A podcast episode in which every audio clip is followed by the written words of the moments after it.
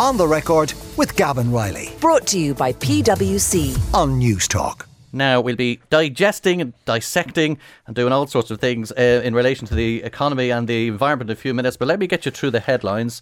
Be aware, lots of crinkling paper sounds to come up here. Okay, there's no other way to do it. We actually get print editions in here. Yes, real life print editions. Uh, the Sunday Times: Farmers face 28% target on carbon cuts. So hold that thought with the 28%. We then go to the Sunday Independent, where we've got cuts in carbon emissions in the agriculture sector by 22%. And then if we go to the Sunday Business Post or the Business Post, we're looking at cuts of 24%. So uh, take your pick, pick a number. Uh, it's like a lucky draw here. But let me bring up to date on some of the other stories we have. Ireland boss tackles mica problems in the High Court. The boss being Stephen Kenny, Ireland's football manager. He has apparently launched a High Court action after finding mica in a house he owns in County Donegal. Um, some nice pictures from the World Championships on the front. Uh, Kelly Conway is making a comeback in the photographic department on the front of the Sunday Times, talking about her time in the Trump administration. Let's go back again as to Sunday Independent. They have Charlie McConalogue supporting the cuts of 22%.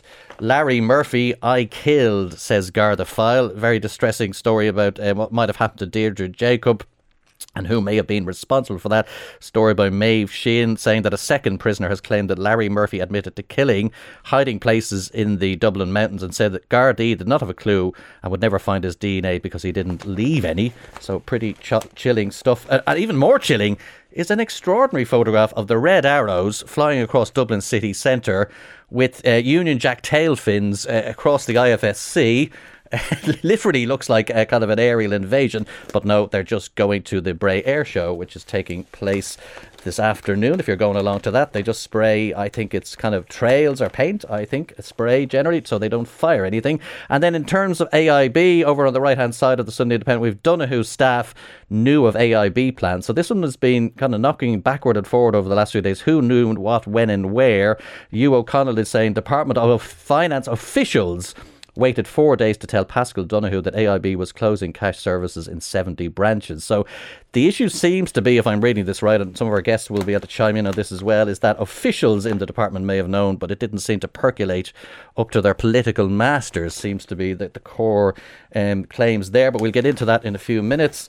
Let's move back to the Business Post. Uh, very interesting story by Michael Brennan on the right hand side there. He says electric car grants are set to be cut in the budget as more drivers are opting for vehicles over petrol or diesel models. So, what this story is essentially saying is as we, the great Irish consumers, buy electric cars, we don't need the stimulus, apparently, of a government um, grant or tax break, you could call it, um, of 2,000 and 5,000 euros. So we don't need the assistance. We're happy enough to go and buy because the sales figures would seem to indicate that. So Eamon Ryan is going to be cutting back the level of assistance um, in the budget. Well, he's not going to be doing it, but he's certainly playing a part. And interesting little nugget of a story at the bottom page there. Estate agents accuse Daft.ie of abusing its dominant position in the market. So this is the Institute of Professional Auctioneers and Valuers, IPAV.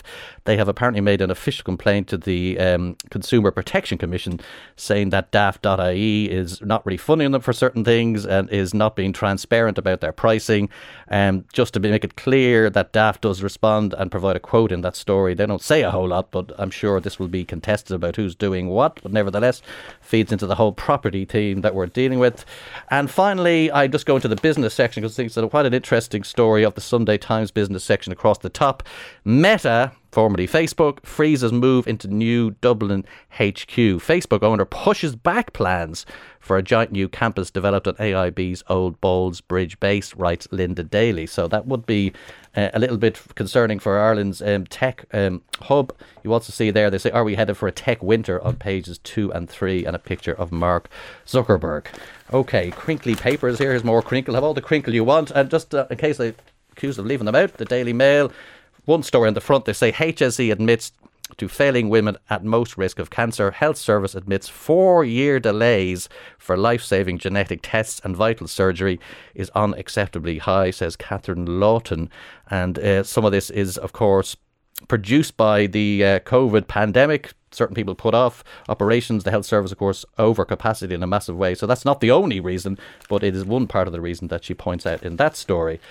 Okay, I feel like I should go home now. Actually, I feel exhausted of getting through all those. Marathon. Who needs to go to the gym when you can lift all these mountains of paper, which I'll now put over here and introduce our guest. So Gina London is a international communications strategist and trainer and former award-winning CNN correspondent and anchor and a, a reporter at various times and she's made her home in Ireland in the last few years so you're welcome to Ireland and welcome to the studio Gina Thank thanks for coming And- in And I write a little column in the Sunday Independent. Okay, That's we, will we'll get to all that. Hang on, there's Yes, plenty indeed. plenty of plugs to roll out during the duration of the program. Uh, we also have Gabija Gataveckaite, who I did a good job on your name this time, a little bit better. Gabby, you're very well. You've been here plenty of times before, and Gabby, as you know, is the political reporter with Independent.ie. So you're both very welcome. Right, we've got a lot, um, Gabija, to start with. I suppose it's all about emissions, climate, environment. It's kind of almost taken up a big chunk of everything that's there. Do you want to walk through the, some of the things that you've picked out? First of all, I mean, this whole issue of the emissions cuts, depending which paper you pick up, it's it's it's really a lucky dip, isn't it? Yeah, the figure seems to kind of vary across all the different um, papers. I think if you look at the Sunday Independent, um, Agriculture Minister Charlie McConalogue, look, speaking to Hugh O'Connell, he's saying that he would be, you know, he could support an emissions cut that was higher than 22%. If you look at the Business Post, um, they seem to have this idea of that there will be a target set, and that there's going to be a midterm review maybe in 2025, um, that they're kind of alluding to a 24% uh, target, and the Sunday Times is saying that the agriculture sector could be sort of at 28%. So it's it's not really clear where the government is is is yet on this. I mean, obviously, I suppose different sources seem to be at sixes and sevens at this moment in time. But of course, as we know, those bilaterals between Green Party uh, leader Eamon Ryan and Agriculture Minister Chairman, Chairman McConalogue are still ongoing. I mean, the interesting thing about all this is that I actually had a look at the climate action plan before we came on air, and of course, there's you know agriculture. Now that's that is dutiful.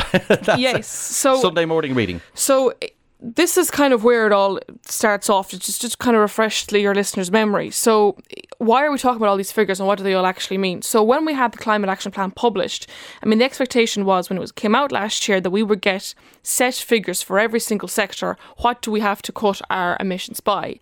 And instead the government came out with this range of targets for um, each sector and they would said, you know, they kicked the can down the road and they said we're going to come back in a few months with specific targets. And that's what the negotiations that are undergoing that's what they are now. So the other sectors that we have, yes, we have agriculture, and yes, it has that you know that that low range of twenty two to thirty percent. But if you look at all the other sectors, for example, electricity. Our target for that is to reduce it by from 62 to 81%. I mean, that's a huge chunk um, of a reduction. Uh, transport is supposed to be 42 to 50%. So even though we're hearing all of the all this talk about 22, 22 to 30% for agriculture, those negotiations are also ongoing for all the other sectors, and we're not really hearing any talk of them at all. Um, we're not hearing as to, you know, are we actually going to reduce our electricity usage by 80%? Are we actually going to reduce transport usage by 50% in terms of carbon emissions in those sectors? And I think um, there needs to be, maybe it's a, a failing of the media, you know, in fairness, I because. know. Hold on a second. Well, no, I, I think We were just just to be yeah. fair, because I think you know, like if we are seriously to reduce carbon emissions in transport by fifty percent, like what does that actually mean for the average day Joe soap? Does that mean that I am giving up my second car? Does that mean that I'm going to get rid of the car totally and take the bus? Like, what does do these things actually mean for you know everyday people? This was the whole discussion that Gabby and I were having before we came on air was why are we hearing so much and seemingly almost only about the ag Because it's so big. But it's 37% of the entire Ireland Irish emissions overall. The if you look at the whole cabbage and think about how you're going to slice that up. We hear ag every single one of the papers today. Ag, ag, ag. What's going on?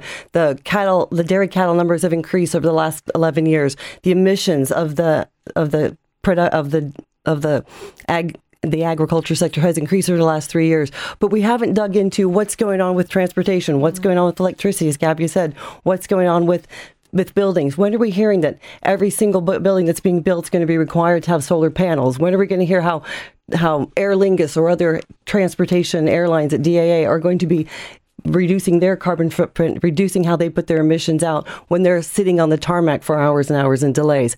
We're not hearing the whole picture, all the different joined up approach for all the sectors. And I think that's really what's needed so that we don't have ag being the the convenient whipping boy Mm. for all the different sectors that need to be do if need to be approached if we're really going to have a but- comprehensive but- well, climate um, action plan. We're going to have Charlie McConalogue on later on. Well, we're scheduled to have him on. Hopefully, he will come on. And what I'd like to ask him is because I, I, on one level, I have sympathy with him personally as a minister because he has a very strange role. One part of his ministry is to promote the beef and dairying industry. That's what he does. He goes on trade missions. He wants it to expand, grow, and be more hmm. economically sizable. And the but agricultural export equally, equally, he's then trying to of the economy Then this he's trying to equally Yeah.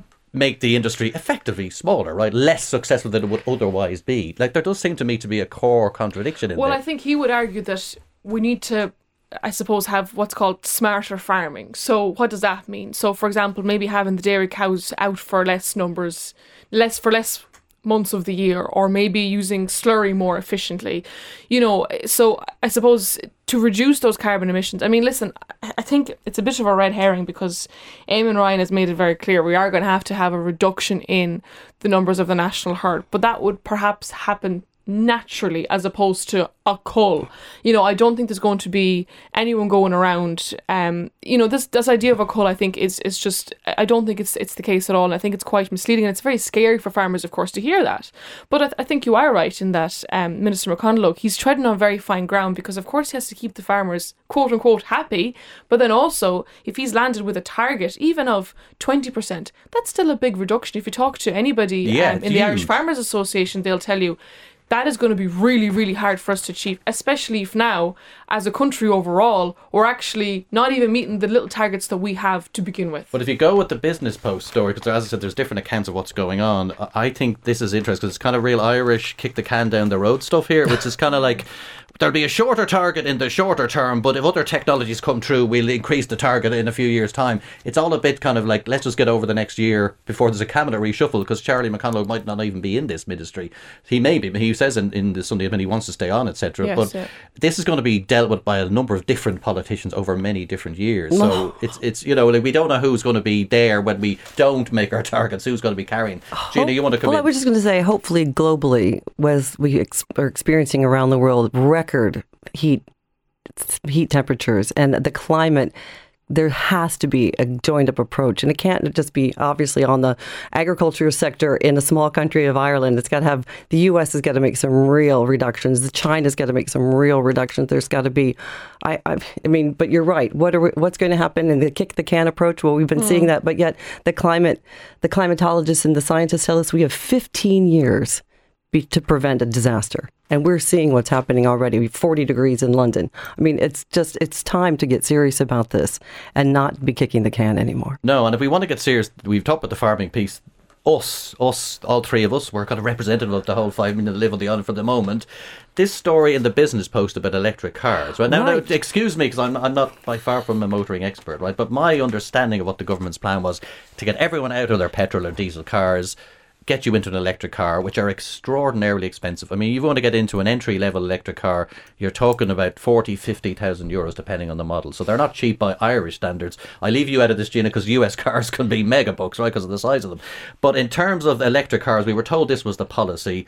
Now we're being told if you look at page one of the business post, that we're going to be clawing back some of these concessions. So uh, a bit of mixed signal, I would That's exactly what I was going to say. The mixed messaging around on one hand, we've got all the emphasis being put on the on the agriculture sector and what it's going to do, but then on the other hand, you've got the electric car incentives are now being slashed. So if you've got that as not everybody can afford a sixty thousand euro electric car. I, frankly, as an American, I don't have one yet. I'd love to, but I was looking forward to finding a way to do that incentivization. And now, if that's going to be slashed, I think that's prohibitive. Even though the numbers are, are increasing of how they're buying them, I'd love to see the demographics of mm-hmm. who's who's buying them and what the percentage of, of it is. And I think again, having a joined up approach on how you're incentivizing and encouraging people to be and your sectors to be representative of the emissions that are that are being not just suggested but required would be something to keep that in in, in stake. Gabby, at this story by Michael Brennan, I don't know whether Pascal Dunn, who's been told that this is happening in his budget or not. Uh, Eamon Ryan seems to be very definitive this is going to be in there in some form. It's essentially kind of making it less attractive to make the switch. Yeah, he's told car dealers that the government will reduce their grants in September in the September budget. If you look at, I think Gin- Gina's so right. You know, if you're spending forty to six thousand on a car, there's only a very set percentage of people that can do that who are who are making a lot of money, who probably you know hopefully maybe they have a mortgage. They're sort of you know, these are people that are really on high incomes, and we're talking about the cost of living crisis. We're talking about people that are unable to pay their rent. We're talking about people who are unable to put food on the table. I mean, the very last thing that they're thinking about anyway is probably buying a new car, be it, be it an electric car. And if you are um, reducing those grants, it's going to make it even more difficult for them to um, to do that, make that switch. And I think again, if you look at the climate action plan, I think wasn't it we were supposed to have ha- half a million was it electric cars on the road by 2030. So I really don't see how how we're going to get there. If you look at other European countries where the grants are actually, you know, incredibly high, and nearly every car on the road is, is, an electric car. That's surely the way we should be heading, um, as well. But you know, I think it's, I think it's, I think it's, well, a, my it's, own it's little, story, uh, but my own listen, little it's not good personal vox pop. Um, I was getting my own NCT done last week, so I got talking I to various people waiting. Right, That's impressive, I was, I, couldn't was, yeah. I'm revealing September. all here. Okay, I was getting an NCT done, and I was Good talking to people standing in the place where it was going on, and a lot of them they're just ordinary, you know, middle class, working class people standing Mm. there, and they said.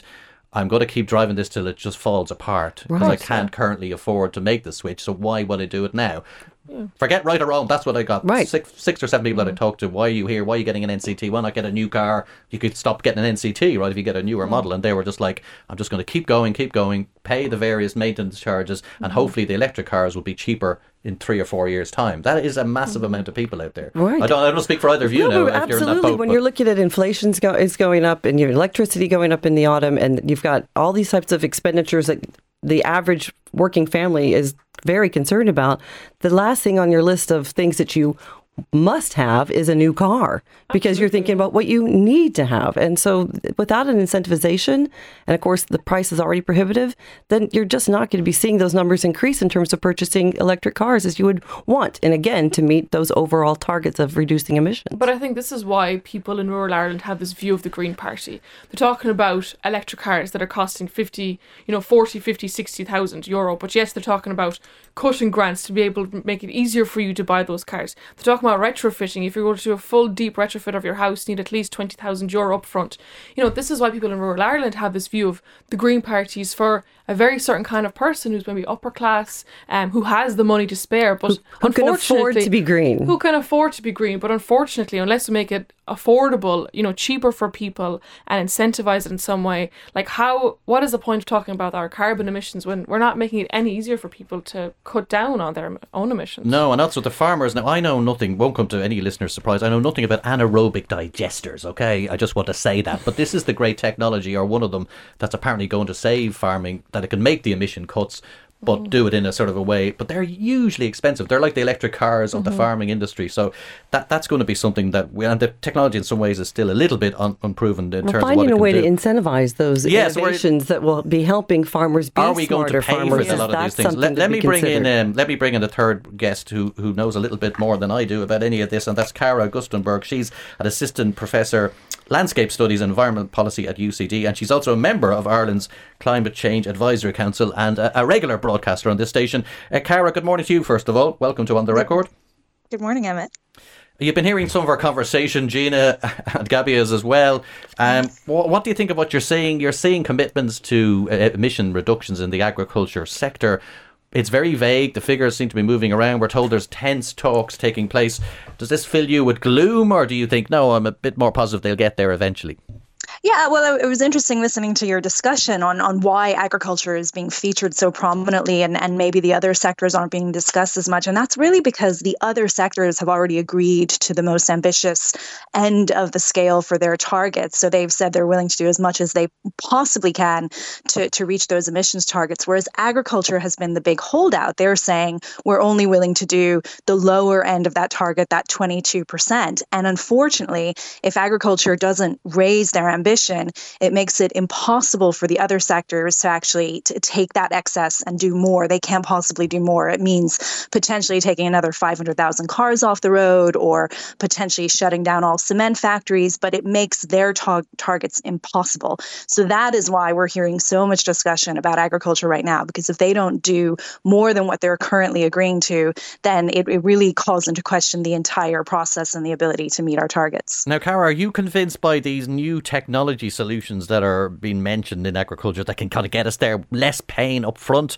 You get these various anaerobic digesters, you get methane feed additives. I mean, stuff that I think most of us who aren't in agriculture might not know a whole lot about, but we're being told by the politicians and some of the people around them that these technologies, if introduced and implemented correctly, could kind of get us to the target with less upfront pain. I mean, do you buy that, or do you think this is it's just not going to happen in the longer term? It's not going to be that relevant. They're unproven, etc. Yeah, I'm actually on the advisory committee of the the big flagship environmental research project that Teagasc does called Signposts, where they've got um, 100 demonstration farms that are all trying to do these smaller initiatives and get their emissions down. And, and they've got a year of data now, and they're showing that on the farm, if you make some small changes like uh, mixed swards, mixed species swards, and uh, using a different type of fertilizer, protected urea, and spreading your slurry in a different way, you can actually reduce emissions on a farm by 15 to 20 percent. So there are things we can do to reduce emissions that don't require the, you know, the big technological changes that you're talking about.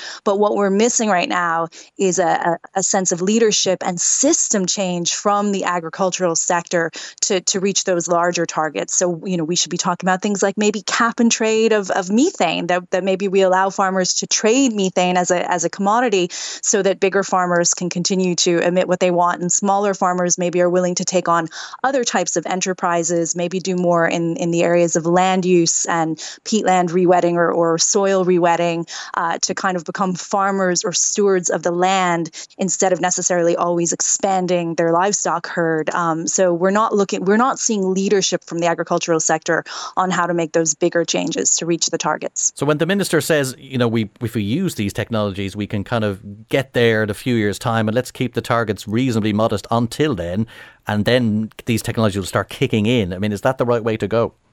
Well, I think we need to ask Minister McConalogue a, a, a tough question, which is, does he actually support the overall targets that he voted for? I mean, the the, the carbon budgets and the 51% target were were put into effect when this government uh, took power in 2020, and it's now become legislation. And and this is something that all politicians said they supported.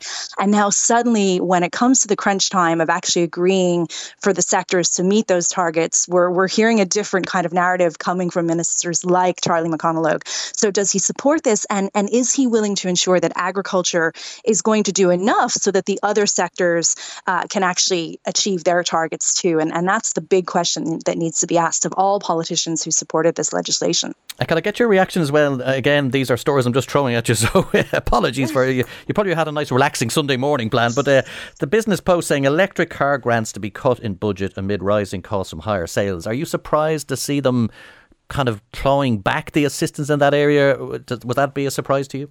Um, it's a little early, but I, I will say one thing. uh, There's a bit of myth busting that needs to be done here, which is that electric vehicles are not necessarily mega expensive unless maybe you're going for something like a Tesla. But um, a new electric vehicle right now, there are ones going for around 30,000 euro or less. Now, that's still a lot That's of money. still pretty steep. Yeah, absolutely. It is. But, um, but Gabby is not compared not convinced here in the studio at that thirty thousand. Gabby, com- yeah, compared to you know, like for a new car. Absolutely.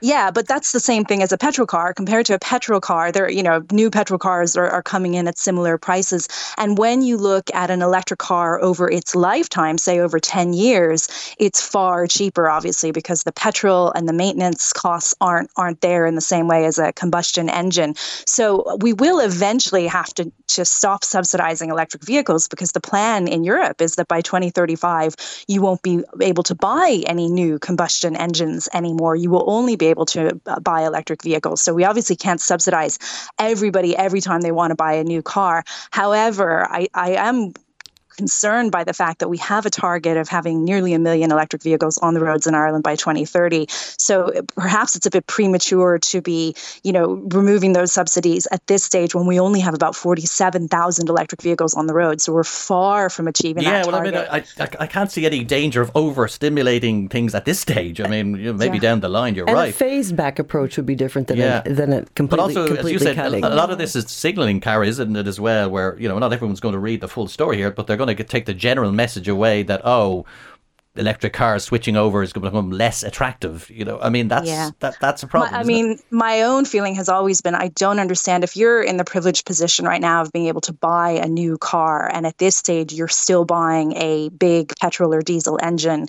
There should be a sin tax for for for doing that because we know that that's in direct contradiction of our climate targets. So you know, I would rather see those petrol cars becoming more expensive, you know, than than these continued subsidies of electric vehicles. I to me that makes that makes more sense.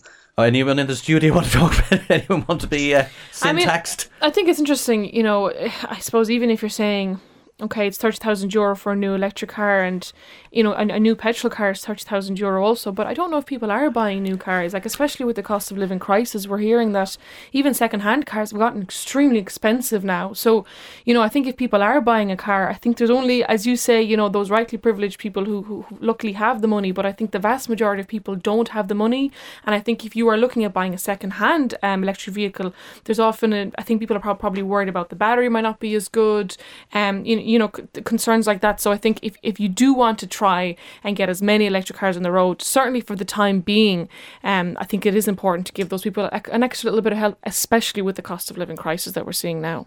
Okay, listen, Cara, thank you very much for, for coming on the line. That's a uh, busy Sunday morning. Thank you very much. She's an assistant professor at UCD and member of Ireland's Climate Change Advisory Council. There's actually so many climate stories in this morning papers. I'm thinking of proposing a suggestion to News Talk Management to have a, a separate paper review for climate stories because the sheer weight and amount of them is, is staggering. So good luck to you readers getting through them. Now, I thought on a Thursday, or sorry, on a Sunday morning, you'd all be very tranquil, very chilled, but looking at your text on climate change, whoa, you are riled up. You are riled up. Anyone who's going to the match later on, I hope you get rid of all this sort of nervous energy before you go to Croke Park. There's stuff flying around about this issue. Let me take a few of them. A Renault Zoe is not much to use, or not much use to a family in rural Ireland with no other means of transport. The Greens and the Dublin 4 set need to get real. Take away subsidy that's already been agreed by the well off, making it even harder for the general population to buy one of these electric cars. The mind boggles. We have Andrew saying you cannot magic away electric cars and make them cheaper in the same mm. way that the cost of living crisis can't be magicked away. If you're earning less than 30,000 euros, green driving will not be affordable for a long time, despite political promises, says Andrew. And let me get one more in before we go back to our panel. Ireland is not doing a whole lot um, of cost accounting on our carbon emissions, manufactured goods and raw materials produced abroad are not counted when those products are consumed in Ireland. Interesting. This has distorted the analysis of emissions. It makes agriculture look like a greater proportion of carbon emissions than it actually is. It means that all the energy intense activities will move to emerging countries over time. We're simply moving the problem around at great cost, not solving it, which sounds like Gina, you texted that in. Yeah, yeah, that was, it picking up was your point from earlier phone on, before, right? during the break. No, I wasn't. You did pop out the door there for a second. It sound like a, I didn't. It was picking up your point. Uh, That let was me just, to write down the cash, the cash machine Yeah, number. I know, I- so, yes. I can, so I can almost afford to buy an electric car. you got to have a few wins. You got to have a few wins, okay? Uh, let me just introduce those voices you're hearing. We have Gina London, who is an international communications strategist, does a column with the Sunday Independent, which I completely badly mentioned or did not mention earlier on. She's also a Ford more award-winning CNN correspondent and anchor. And we also have Gabija Gataveckaite, who is a regular uh, panelist here. She is also the political reporter with the Independent. You're both uh, welcome back into the studio. Let's have another look at one of our headlines, which is about banking um, Gabby, I'll go to you first because this, this is a political uh, dimension directly. Who knew what, when, and where seems to be. Everyone seems to have cooled off about the actual idea of these cashless banks. But we were told during the week, and ministers came out and said, We knew nothing about this. We weren't informed. This is dreadful. Blindsided. Blindsided. Just kind of like, this is dreadful stuff by IB. Uh, Colin Hunt, the CEO, was kind of dragged over the coals. He had a rough week from a PR point of view. But the story is slightly sort of crinkling around the edges about who knew what and where if you look at some of the accounts in the today's papers. Yeah, it turns out they didn't know because their own officials didn't tell them. So um, we did see government ministers coming out during the week. We had um, a report in the Irish Independent that Paschal Donohoe didn't. He was blindsided by it. Sean Fleming was on the airwaves the day later saying he didn't know this was happening. That AIB had made this decision to remove uh, cash from seventy of its branches. Seventy of the branches go cashless. And then we had a story at the weekend saying that um, you know actually government was briefed you know a few days and a few weeks in advance. that, You know AIB was looking to do this. Um, and we have a story today in the Sunday Independent saying that actually it was uh, Paschal Donohoe's officials that knew. So uh, then they waited for about four days to tell him. So I understand that there was a meeting on on Friday. Um, you know, th- this was the Friday before the announcement. Um, there was an embargoed press release that was sent to an official in the Department of Finance on the Monday. Um, the email was not shared with the minister. I think it was only the day after that the minister was notified, sort of just as the announcement was about to be made by AIB. So it seems to be this conundrum of if AIB tell officials in the Department of Finance, is that the same thing as telling the minister or no? I mean, if I'm to look at it from a point of view of if I get, you know, an email as somebody who works in the Irish Independent and it's to do with the Irish Independent, for example, God forbid, you know, it's some sort of a legal issue. Immediately, that's that's a big issue for me. So I will forward it on to Escalate. oh forward it on to my superiors. I mean, it's not very difficult to forward on an email, but it seems to be within the Department of Finance that if you tell the officials, that does not necessarily mean that you're telling the minister, even though the minister is really their boss. So And did we have something similar? And I don't want to make specious connections, but did we have this with Robert Watt a few months ago, where various people weren't told things in the Department of Health? So I mean, it seems to be this thing about officials going backward and forward, and also your own paper, uh, if I again, if I'm not mistaken, made a very interesting that one of the officials was actually at an AIB board meeting, sitting in, which in itself is interesting. So did that person not just go back to the office and say, "Oh, wait till you hear what they're going to do next"? Yeah, a, a spokesperson for the minister is, is for Paschal who's saying today that you know I suppose the officials maybe kind of underestimated a little bit um, what the announcement would mean. But again, it's this sort of idea of you know it's this permanent government that does a lot of the work within government, the civil servants, and then ministers are sort of told. I- don't know. It's an interesting story because Paschal has been a minister for a very long time, and he's seen as a very capable hand capable pair of hands within government. So it's interesting that it seems to be down to a miscommunications issue. I will also say that there is some of his staff um, are on leave this week, so perhaps maybe that's where it all kind of went a little bit wrong. But it just seems to be very uncharacteristic of something like this to happen within the Department of Finance. I want to pick up the word that, that you just Well, said. we have a Gabby. communications expert in Communications, studio. Communications, communications. When I first moved to this country, it was all about the water charges and the mm. miscommunications debacle that ended up everybody up in arms. Government had to throw up their hands, and off we go back to where we are today. Similarly, and I full disclosure, I'm a, my company and my personal accounts are with AIB, so God love AIB, but whatever. If you are going to make a big decision of the magnitude that it is to 70, 70 branches, especially those in rural areas where people are not cashless, You've got to think about the impact of that message. You've got to. Colin should have picked up the phone to Paschal. Those it's a small enough country. Mm. You all know each mm. other, and just call them and say, "Hey, here's what we're thinking. What do you think? What's our rollout? What's our message plan? What's the impact? How do we do this? How do we inoculate people? How do we get people off cash?" I mean, I was in 2019 for almost the whole year working with Absolute Company in in in, in Sweden in, in Stockholm. Cashless society. I mean, you can't even go and buy some sweets, which I was going to do for like the equivalent of a euro over there at a little kiosk for my daughter to bring back. And you cannot pay with cash. Full stop. Every taxi, cashless. Here in Dublin, where I live, just last night, coming home from friends in our neighborhoods, had their birthdays, and we all went out to a restaurant, trying to get into a taxi to go back home to where, to where I live they wouldn't take a card. They wouldn't be cashless. So we are not a cashless society here yet. Get things in an order, get the communications in an order, do it in a campaign kind of rollout plan.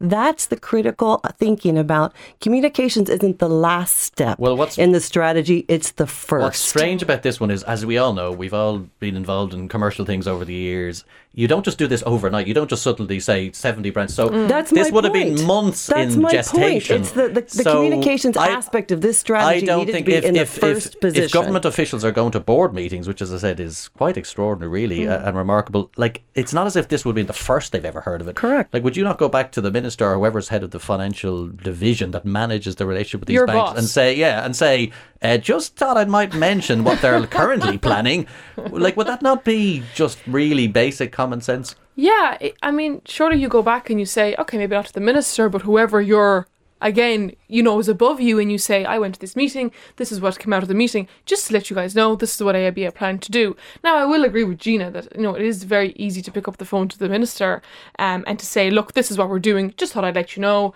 But not even, but not even. This is what we're doing. So that list, this is what we're thinking of doing. To your point, Emmett, months ago. Here's the plan. What's the impact? How do we get in alignment with this? Because AIB's got regulatory issues related to the government. It should have been a cooperative.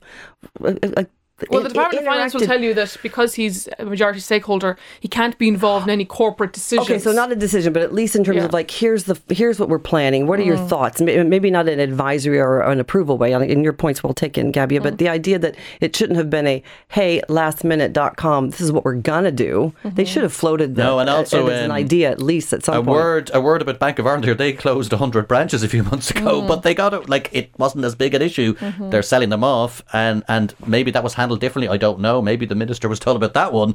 But if you're in Bank of Ireland, you're saying, "Whoa, we closed 100 branches, kind of got away with it." AIB, you're saying. We, we tried to go cashless and we have come a cropper because they've had to U-turn the one. Well, Uh, the good news, sorry, one, one, one, one quick thing. The thing I, I will say in support of, like, okay, there's been a misstep in communications here, however we want to spin it, and we don't know all the details to be fair. But what I do think is impressive about AIB is that they didn't dig in.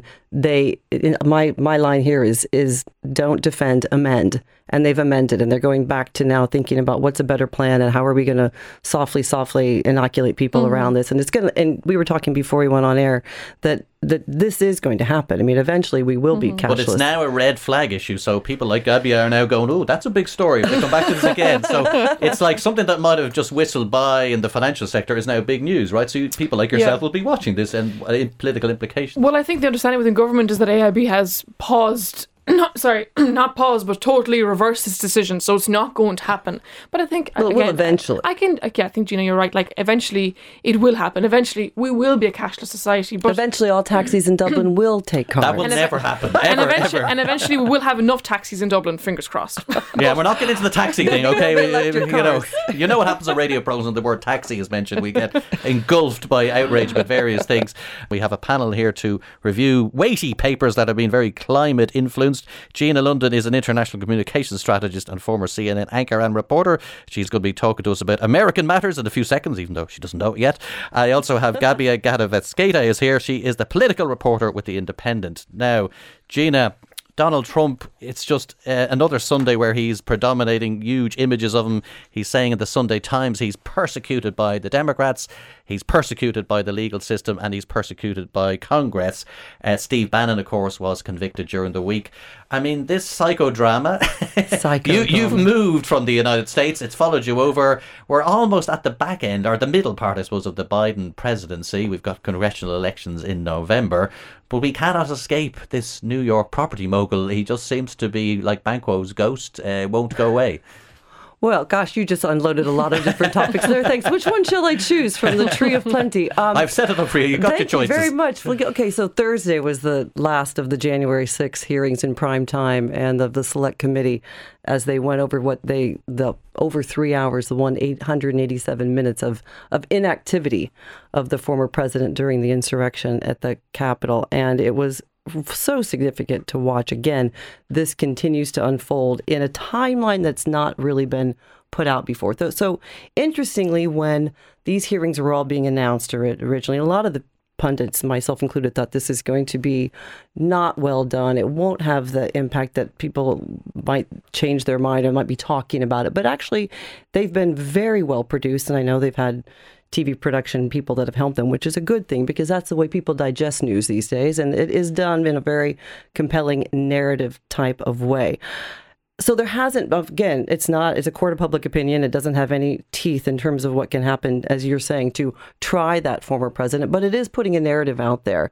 And they are going to be taking their recommendations after they come back from the summer holiday in September and continue to have potentially more more um, hearings, uh, public hearings, which will be interesting because one of the last things that was said as of Thursday by Liz Cheney, of course, the pariah Republican now, but still a Republican member of that committee, that there are more and more and more people who are coming forward. And as you just touched on, now that you've had someone, the presidential advisor, Steve Bannon, who had initially said, I'm not going to talk to the committee, then get subpoenaed or then get indicted by the Department of Justice, and then actually be held accountable by being convicted on two counts of contempt of Congress and potentially facing when he gets sentenced in September up to two years in, in jail. Now it becomes a little more serious to those people like Mark Meadows, the former chief of staff of the White House under Trump, who was saying, I'm also not going to talk to the committee. So it, we may still see more things happen. And even though it's a glacial pace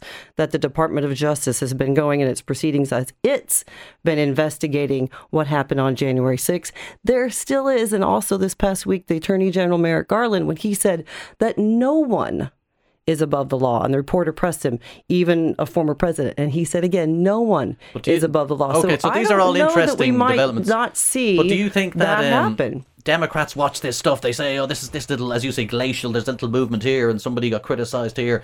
But presumably, Republicans, a lot of whom have tuned out of this right from the start, they don't agree with the hearings anyway. So, in other words, if you're a Trump supporter, has anything come out of this whole process that's going to be make you less of a supporter of Donald Trump? That's to me that would seem two to be things. Two things.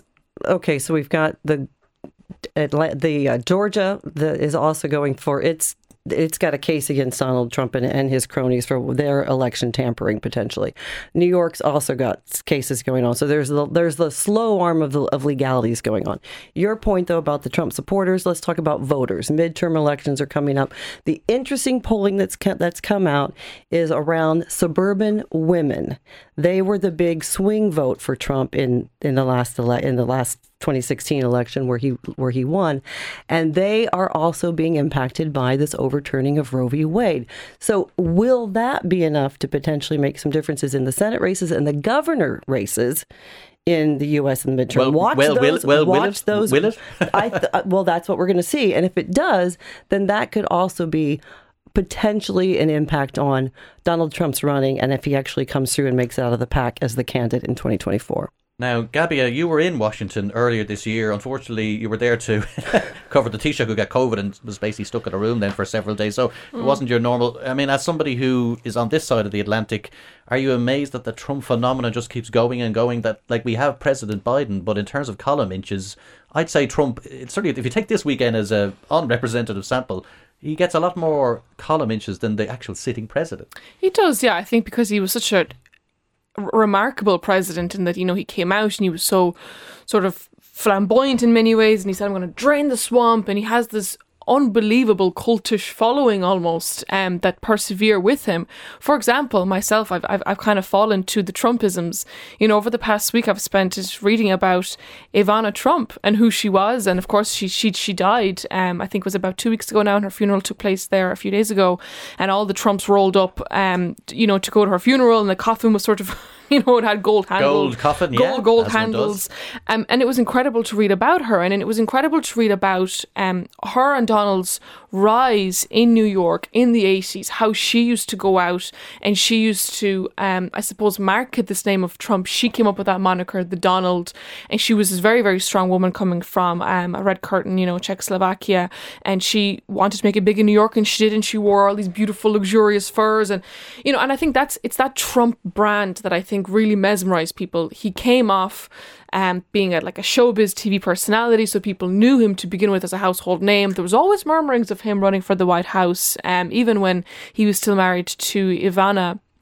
And eventually he did, and he had these big promises. And I think people really believed him that he was going to be, you know, somebody who would really do a lot of good. And I think if you talk to some of his very loyal followers, they would say that, you know, he still is the president and the election was stolen and so on. But I think he was far more impactful in terms of the global stage because he was such an unusual character when you compare him with Joe Biden. Well, it, it feels like there's going to be one more act in the drama. I know Rick DeSantis down in Florida is sort of getting a bit of a, a bit of um, coverage as well, but it just feels that we're going to be back to Biden Trump again, mm-hmm. even though nobody had predicted that. Let me stick with matters US. Uh, probably just going to be a brief mention of this because we're a bit tight on time. But Gina, story of the business section um, of the Sunday Times talking about Facebook, formerly known as Facebook, now known as Meta scaling back a little bit of their expansion in Dublin, or potentially so. They have paused the fit out of a new development in Dublin as they re-evaluate their real estate requirements globally. Now, is this a global story or an Irish story? Well, it's think? it's a little bit of both. And actually, my my fellow columnist over in the Independent, Adrian Weckler, also writes about this in the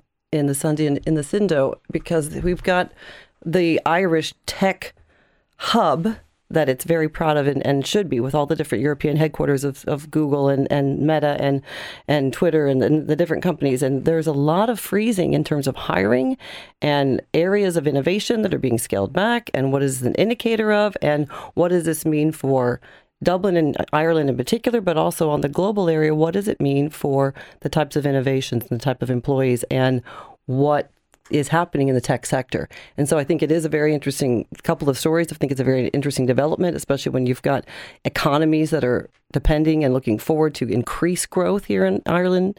And then what happens when, on one hand, you've got TikTok that's still going forward on its pledge of thousands of new employees, but then you've got, on the other hand, Meta now saying that we're we're stopping, and Google saying we're stopping. And what does that mean in terms of employment and looking forward to the future of we're coming out of pandemic? It's it's concern. Yeah, Gabby, I mean, uh, interesting statistics buried further down. It says they have 135 jobs currently advertised for its Irish site on the website nearly 40 of those can be done remotely. So mm-hmm. I don't know what the independent are doing, but I mean, a lot of companies seem to be, there's a whole range of hybrid, work from home, work in the office. Yeah there isn't sort of one model that's kind of emerging victorious out of all this, is there? Really? Yeah, look, it's this post-pandemic working from home, especially for you know those those tech jobs that you can really all of your work is on the laptop, um, and and and if, if employees choose so, they can easily do so from home. I think some of the younger employees, um, it's just known for myself and my own friends.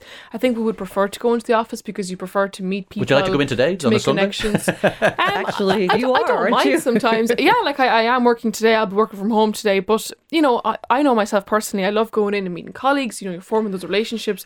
There's a lot that you can learn from your um, older and more experienced colleagues, of course, too. So, you know, I, I think it's it's interesting that but I think I think you're right in that it's a hybrid model, but there doesn't seem to be one blanket. Everybody works from home, or everybody's in the office. It seems Absolutely. to be really well, one from a head count people. and a tax count. It's going to be interesting Right. if you're working from home and somewhere remote. Okay, well, you can both go into the office now. I'm giving you full license to head in there on a Sunday, a sunny Sunday afternoon. Thank you very much for Gabija. She's with the Irish Independent, and she's going to be working there uh, maybe later on. I don't know. We won't ask her. And Gina London, who is an international communications expert. Both of you, thank you very much for coming in.